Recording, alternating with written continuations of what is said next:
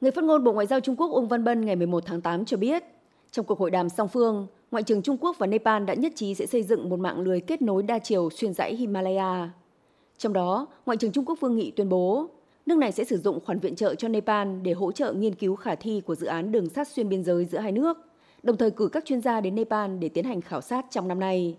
Tuyên bố trên được ông Vương Nghị đưa ra tại cuộc hội đàm với Bộ trưởng Ngoại giao Nepal Narayan Khatka tại thành phố Thanh Đảo, tỉnh Sơn Đông, miền đông Trung Quốc hôm thứ Tư ngày 10 tháng 8.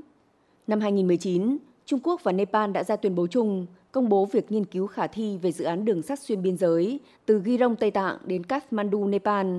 Tuyến đường sắt này là một phần trong sáng kiến vành đai và con đường của Trung Quốc nhằm hỗ trợ Nepal giảm bớt sự phụ thuộc vào Ấn Độ. Trong một cuộc trả lời phỏng vấn truyền thông Trung Quốc hồi tháng 4 năm nay, bà Hầu Diễm Kỳ, đại sứ Trung Quốc tại Nepal cho biết, cơ quan đường sắt hai nước đã hoàn tất nghiên cứu tiền khả thi và ký kết phương án hỗ trợ kỹ thuật cho nghiên cứu khả thi của dự án. Tuy nhiên, bà cũng đề cập đến những thách thức mà dự án tham vọng này gặp phải, gồm tuyến đường sắt cần phải vượt qua dãy Himalaya, tuy chỉ dài chưa tới 200 km, nhưng chênh lệch độ cao của tuyến đường lên tới hơn 1.000 mét. Do vậy, cần giải quyết nhiều khó khăn về mặt kỹ thuật như điều kiện địa chất phức tạp, thiên tai thường xuyên xảy ra. Bên cạnh đó, theo tính toán sơ bộ, tỷ lệ cầu và hầm trên toàn tuyến đường sắt có thể lên tới trên 90%, trong khi chi phí xây dựng mỗi km đường như vậy vào khoảng 200 triệu nhân dân tệ, tức gần 30 triệu đô la Mỹ. Ngoài ra, cũng giống như nhiều dự án cơ sở hạ tầng khác ở Nepal,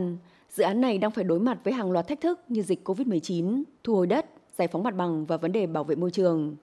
Theo nhận định của các chuyên gia, về mặt kỹ thuật, đây có thể là một trong những tuyến đường sắt khó xây nhất trên thế giới.